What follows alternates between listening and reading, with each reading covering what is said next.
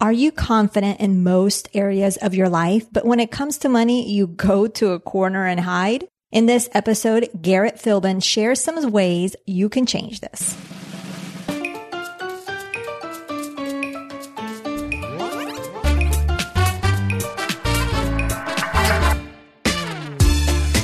Are you tired of the traditional money advice? Me too. Bienvenida. Welcome to the Her Money Matters podcast Join me each week for down to earth money conversations that will leave you with more confidence and inspiration to help you take control of your money. And you will probably learn some Spanish along the way too. ¿Lista? You ready? Empecemos pues. Let's get started. You are back, or maybe it's your first episode. Either way, I couldn't be more fired up to have you here. ¿Qué tal? How is it going? This is Jen Hemphill, your host. I've got a fantastic conversation to share with you today. Before we move on, though, I was realizing that we are coming up on a season break at the end of this month, which means next week is the last episode before our break. Of course, during our break, we will have some replays and mini episodes. So it is kind of a break for me, but there still will be something for you to listen to. In today's conversation, there's a little bit of a, some adult words being said a few times, not overly bad, but I wanted you to be aware in case you're listening with some little ones around you. So what you're going to learn in this episode is the specific imprint his parents' money story left on his own and how he went from working in the music industry to becoming a financial coach. You're also going to learn four exercises that you can do to help you dive deeper into your money story, as well as the significance of focusing on what you have control over and why it matters. Let me share with you a little bit about Garrett Philbin. He is a financial life coach and the founder of Be Awesome Not Broke, where he helps passionate but stuck millennials remove money as an excuse for why they're not doing what they love. Five years ago, he quit his stable job at Sony Music and took a leap of faith into entrepreneurship and hasn't looked back. Garrett co-hosts Beyond the Dollar, a podcast where he and his co-hosts have deep and honest conversations about how money affects our well-being. He also helps other financial coaches start and grow their own businesses and runs a 600 plus person Facebook community where coaches can support, learn, and guide each other. ¿Lista? You ready? Let's go meet Garrett. Vamos a conocer a Garrett. Bienvenido, mi amigo Garrett. ¿Cómo estás? Bien, ¿y tú? Bien. Oh, you spoke more Spanish some, uh, today, so I love it, love it. I am so excited to have you here, uh, finally on the Her Money Matters podcast. For those of you listening, I've known Garrett. Has it been two years now? Uh, it's it's been a while. Um, I think it's been two, maybe even three, because I oh, reached wow. out. Yes, I think maybe in 2015 or so when I was still in New York. So it's been a little while. Wow. Yeah. So I wanted to bring him on because those of you listening will see he is just so amazing. I give him a hard time. Honestly, we have these dance battles when we go to conferences. I still say I'm the better dancer. He disagrees and he's a lot of fun. But most importantly too is that he's very, very smart. He's um, a little younger than me, but um, very, very wise for his age, and especially in the field of finance. So, Gary, I'm really, really excited to have you here. So, you ready to dive so in? For- Oh, yeah. And thank you for having me on. I love how you make me sound like I'm like 22 years old. I feel very young inside. I'm a spry 32, so I'm not that much younger than you are. Come on now. Well, well, true. Well, we just won't talk about my age then. that, all right. That sounds good. I'm kidding. So, Garrett, tell us. I want to know, and we want to know, how did you grow up your around money? What is your money story? What did you see? What did you hear? What influences did you have? Yeah, my money story. My parents never had that much money, but we always had enough. My dad is, or I guess was, he retired this past summer, which is awesome, a community college chemistry teacher. And so he made decent money, but never a whole lot. And so, again, we always had enough, but I was aware that there were people around us that had more. And my money story uh, actually is influenced a lot by my parents' money stories as well. So, my dad was one of eight children, and he grew up with not a lot of money in his household. And his dad passed away when he was 13 in an accident. And so, from a young age, he had to partly parent younger siblings and look after them. And so, that story of his of not having very much money of after 13 being with a single mom that really influenced his frugality and how he saw money. And he really grew up with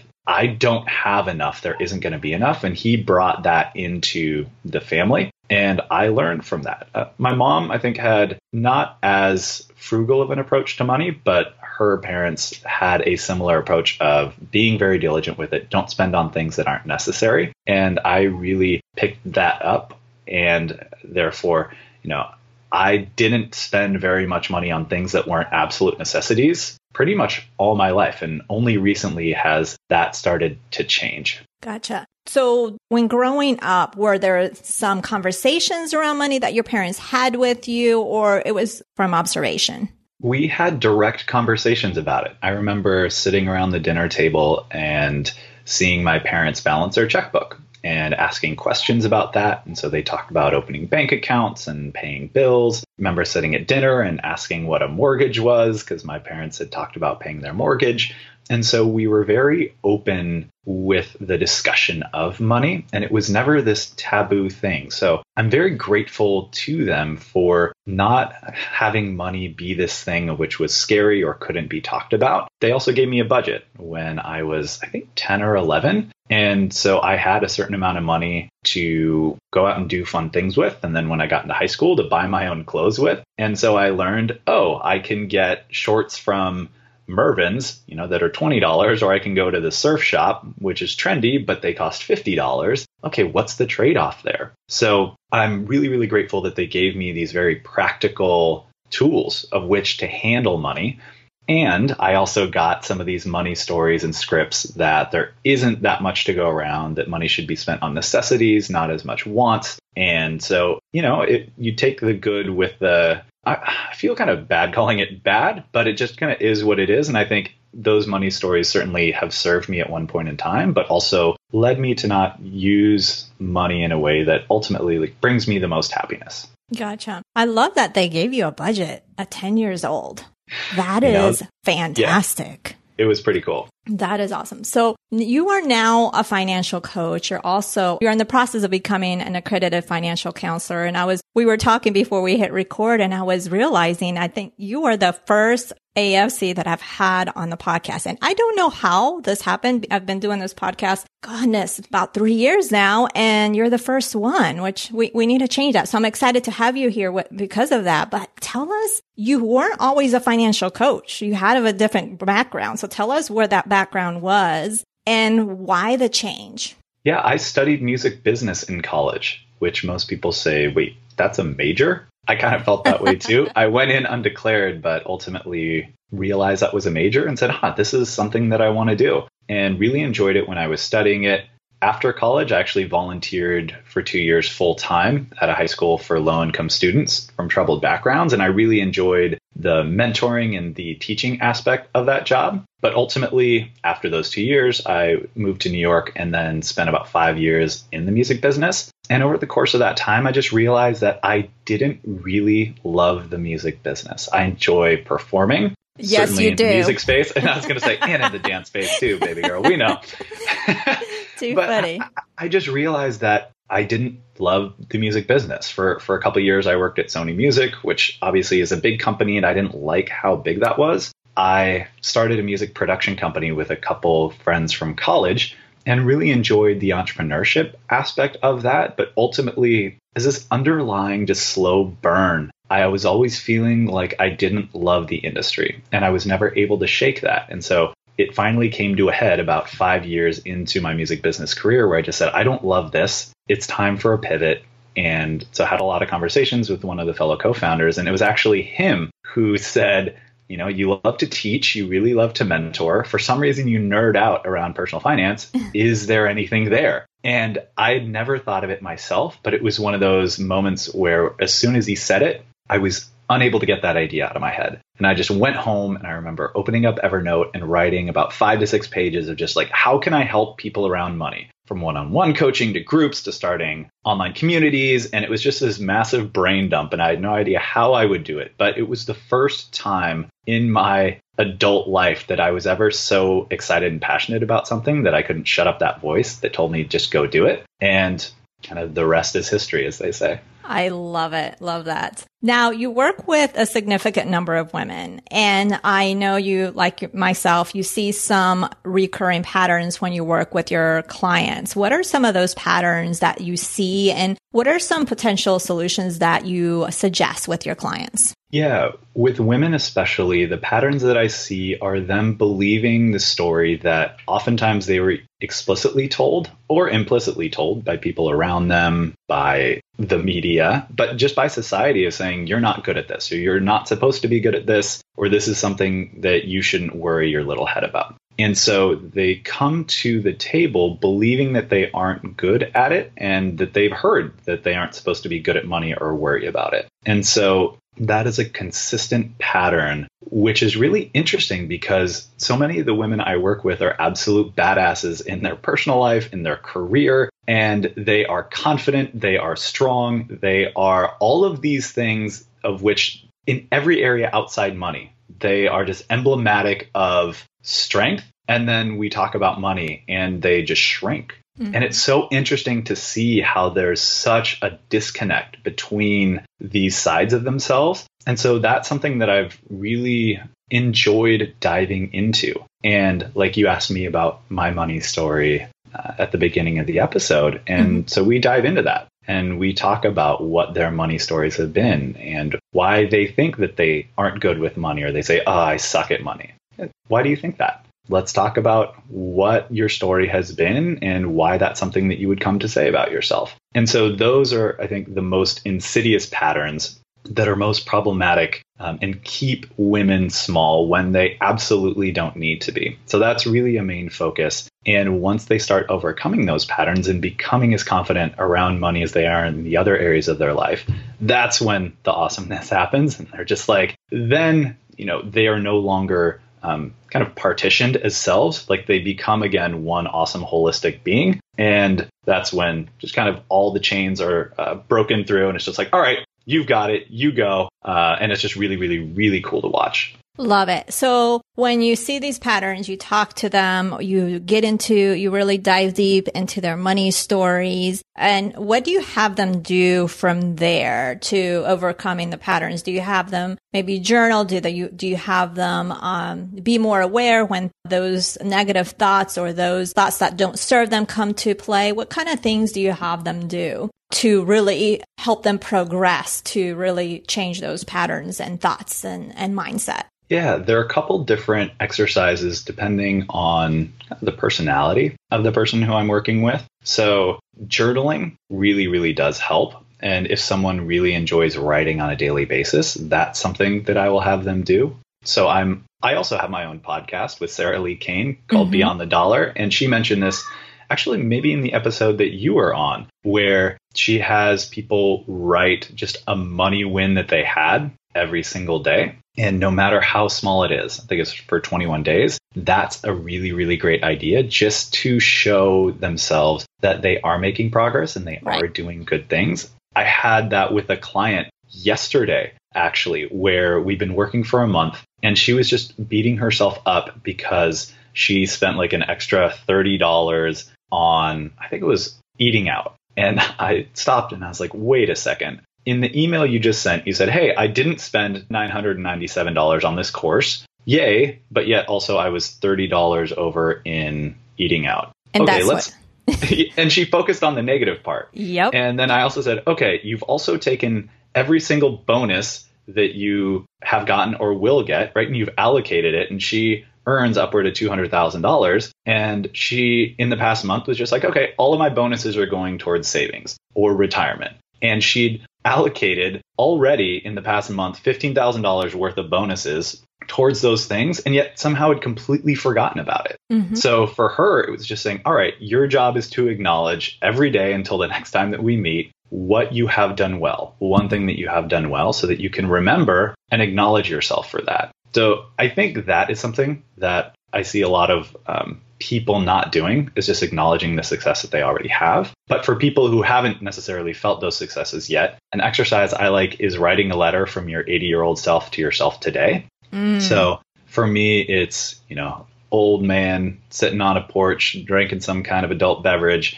and writing a letter to me today and saying, hey, this is what you did to make your life what you wanted it to be. And here's what you didn't do. Here are the things that you said no to that, you know, at your younger years you might have felt obligated to, but you said no to them, honored what it was that you really wanted, and here's the life that we were able to create. That's a really fun and powerful exercise. That uh, is. I love that. I, I, haven't done that one. I mean, I've heard of something th- similar, but I haven't suggested that to my clients. That was that's a good one. Love it. Yeah, and if you want one more, just in case, a quick yeah. one is based on the three questions from George Kinder. So George Kinder works more in the financial planning space, but he has these three questions that I think do a really, really good job of kind of taking people into this journey of of getting really really deep in what's important to them. So the first question is imagine if you are financially secure and you have all the money to take care of your needs now into the future. How would that feel and what would your life look like? How would you live your life? So it's really thinking first like if you had all the money in the world, what would that mean? And then he takes it a step deeper where he says, okay, now imagine that you are given five to 10 years to live. You're never going to feel sick but also you aren't going to know when the exact day is that you're going to die. You know, what will you do with the time you have remaining? That really helps people go that level deeper and think of, okay, what are the things I want to do? What is important to me? What do I want to prioritize? And then the final question says, okay, the doctor actually shocks you with the news that you only have 24 hours to live. Notice what comes up as you're confronted with your mortality what dreams will be left unfulfilled? Like, who do I wish I had become? And this is where a lot of that really deep sense of want comes out. Like, what are these things that are really, really important to you at your core that maybe you haven't addressed or acknowledged or given as much time to as you would like? Awesome. So, yeah, that's a really great one as well. And so, using some sort of those different exercises and figuring out who resonates best with what. Those are some Makes really sense. good ones for people to look into. Makes sense. Love that. Now, it's also really interesting because I see it a lot too, where I'm uh, talking to a client and like you mentioned, they focus on one small aspect or, you know, they feel is huge that they quote unquote messed up on, but then they neglect all the other wonderful things that they're doing. And it I really, I don't know if you see this too, but it's for me, it just boils down to like, oh, all the money advice that we're told and we see and like in the media, you need to do this. This is what you're supposed to do uh, and all over the place. And so we have this ingrained in our brain. And then once we quote unquote mess up, it's like hard to like get over, right? So it's, there's this, I think these, these, just doing these exercises is really important, especially when you're finding yourself beating yourself up of over something, right? And not acknowledging those fantastic. Before we jump into today's content, keep your ears peeled for a unique reveal I'll be sharing midway through the show. It's something special just for you. Things that you're already doing because I see that time and time again. And, and because that keeps you back, that holds you back. Absolutely. And I think it's representative of a lack of self worth or a lack of feeling enough mm-hmm. in other areas of our lives as well. So if that's something that continues to come up, then I think it can be important to have a conversation around that and say, you know, this is something that I see coming up time and time again, certainly around money. Where else does this show up in your life? Absolutely. And I think as a financial coach, whenever you deal with money, so many other external issues oftentimes come up. And so knowing when and how to address them, and also when it's part of our work as financial coaches and when it's important to bring someone else out, like a life coach if they're really struggling with direction, or a therapist if mm-hmm. they're really finding these underlying patterns that, yeah, money is a part of it, but it's not the sole driver, then being able to refer out to people who can help support and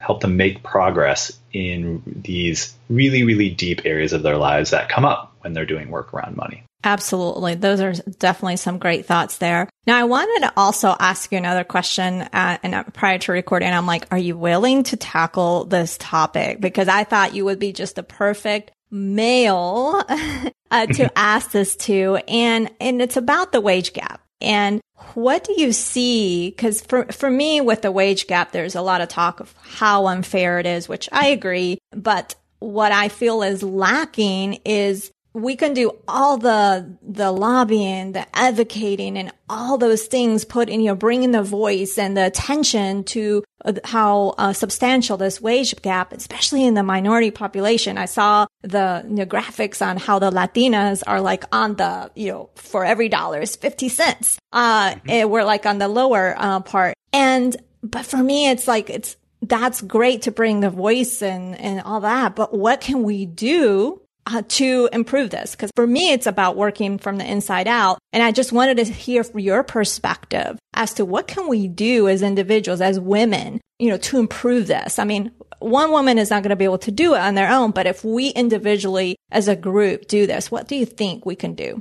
So I first want to acknowledge how big of a problem that this is. And so I am not an expert in any sense of policy, and I am not a woman myself. So I am going to stick to the very narrow area of which I have some expertise, which is certainly the coaching aspect of it because it is incredibly challenging. I saw that same t- statistic that women of color make somewhere in the 50 to 60 cents on the dollar that white men do. And you have to acknowledge that it is incredibly hard, even if you have your own shit together, to make it work when you're making half of what someone else does. So I want to put that out there and to say that that is real. And I'm not going to diminish that at all. And you can also, like you said, from the inside out, what can you do with what you have control over? Money is power. And I think that's been seen as a negative thing because for so much of history, if not all of it, people in power have not used it in the best of ways. But money is neither good or bad. And so if you have more money, you have more power. And if you have good intentions, if you are someone who wants to use that in a way that benefits others, then that is a really, really good thing. So by taking control of your money and doing the work to understand what you can do to benefit your own financial situation, so you can get clear on how, okay, shit, I'm only making 60 cents on the dollar, but what do I have coming in? Where, what is going out? Where is that going? How can I put it towards the things that really matter to me? How can I put my own oxygen mask on and feel secure? And then once I have control over that area in my life, how can I then use the additional mental energy that I get from not worrying about money? You know, I think one big thing is once you feel more in control of yourself, you can then look outward and give your time, your talents, your energy, and your abilities to others. And money is something that keeps so many of us small because we're so worried about our own survival. So if you can take care and work on the money part, which is that thing that you have control over, then that allows you to open up to supporting others outside of yourself. And I think that is why money around work is so important and so powerful is because it allows us to rather than stay small and think solely of ourselves to really get out of that scarcity mindset and support others. So, you know, getting control of your money, feeling a sense of power around it, and having more money so that you can use that additional money and the time that you get from not having to worry as much about it to support other women, to empower this movement towards income or I guess pay equality, that honestly, taking, like you said, taking care of what you have control over is probably um, the biggest thing just in the personal finance space that you can do. Awesome. And because that's why I wanted to ask you and talk to you about it, uh, because I also really strongly, strongly feel that if we do these things, obviously we're going to become finan- more financially confident, right? Because you had mentioned earlier how some of your clients are confident in so many other areas in their life. But when it comes to finances, that's when they shrink, right? That's when they shrivel up. But I really, really believe that if we work on these things uh, with our, what we can control, as you mentioned, and we become more financially confident. And then that in turns, it really makes us uh, stronger advocates for ourselves, right? Uh, and because we have that confidence, right? We have uh, our financial confidence. So I really strongly believe that this is important to do because we can voice all we can, you know, how, how unfair it is. But if we work on ourselves, we become more financially confident. And I think if we become more financially confident, we can be better advocates. And I think that in itself uh, will hopefully, in my view, will may minimize that wage gap. It's not going to completely solve. I don't have the solution, but I, I strongly feel that way. Yeah. And I will also say that, you know, we're talking about financial confidence, which leads to self confidence and taking control and using this term power. You know, it does have to be said then that there is a double standard. Mm-hmm. So in the workplace, uh, if you have confident, powerful, outspoken women, they're seen as bossy, mm-hmm. right? Oh, look at that. That woman's a bitch for how she stands up for herself. Mm-hmm. Right? You have these things, these qualities in men that are rewarded and that are seen as good that when women have the same qualities, they're seen as negative. Right. So I don't want to have it be this totally rosy picture painted of oh we get control over our money and feel more confident and then we can just go out there and burn the house down and start making everything right. Uh, because there are so many roadblocks that are up for women in order to bridge that wage gap from both financial to society's expectations of what women should be and to a certain degree where their place is you know how they should and should not act. So just to speak to that and and acknowledge it and say look yeah, we can we can certainly get control and take control over what we can in ourselves, but just to acknowledge, yeah, and there's a lot standing in your way. So yeah, just wanted to make sure that that was said too. That oh, uh, absolutely, and I'm glad you brought it up because it, it is true. We have to acknowledge that as well because that's what it is. Uh, that's how it is, unfortunately, uh, at this point in time, anyway.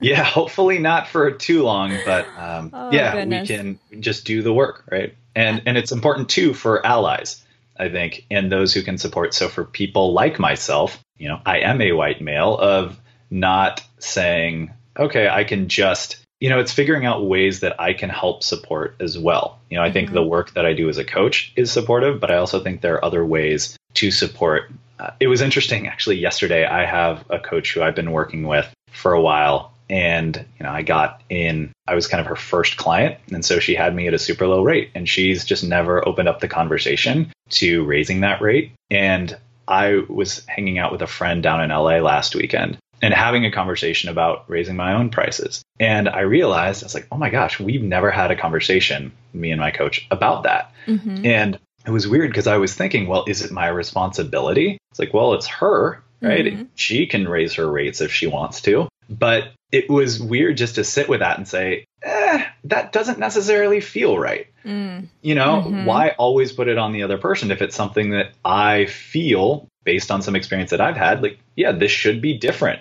honestly. And if she doesn't feel comfortable to bring it up, okay, I will. And I don't know that if that was awesome. 100% the right approach in every situation, mm-hmm. but she was really appreciative of me bringing up that conversation and just saying, hey, like, let's talk about it. I don't want to overstep my boundary and say, you know, let me speak on behalf of you or here's what you should do. But this is just what I'm noticing. We haven't had a conversation about it. I know that in the past you have been hesitant to have direct conversations around money. You shared that with me. So, okay, let's talk about it because that's a space that I have confidence in and I can just kind of know from our relationship that that's something you might be challenged with. So it is kind of my responsibility to bring it up. So just seeing where um, people who have power, which I certainly fall into that category in a lot of different areas, can just be more attuned and attentive to how we can use that, again, power for good. God, that makes me sound way too altruistic, but I think it is. Like, what is our responsibility? Continually asking ourselves that question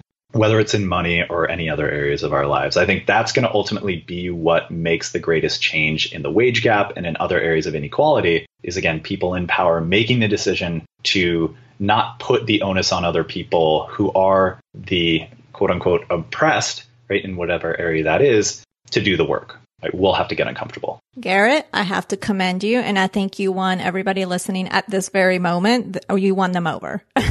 I can say just for saying that. That is incredible. See, this is why I'm having you on the podcast. you are incredible. Garrett, this has been fantastic. I've really enjoyed uh, talking with you today, having you as a guest on this podcast and everything that you shared with us today. We need to do this again soon, actually. No, I, I would love to. And just thanks for letting us have this conversation. I think it's a really, really important one to have. And again, I'm just trying to figure it out for myself. So some days I'm doing well and some days I'm not, you know, as being a supportive person in this process. But just having more conversations about it, I think is really, really important. So thanks for giving me the space. Oh, thank you. It's been such a pleasure.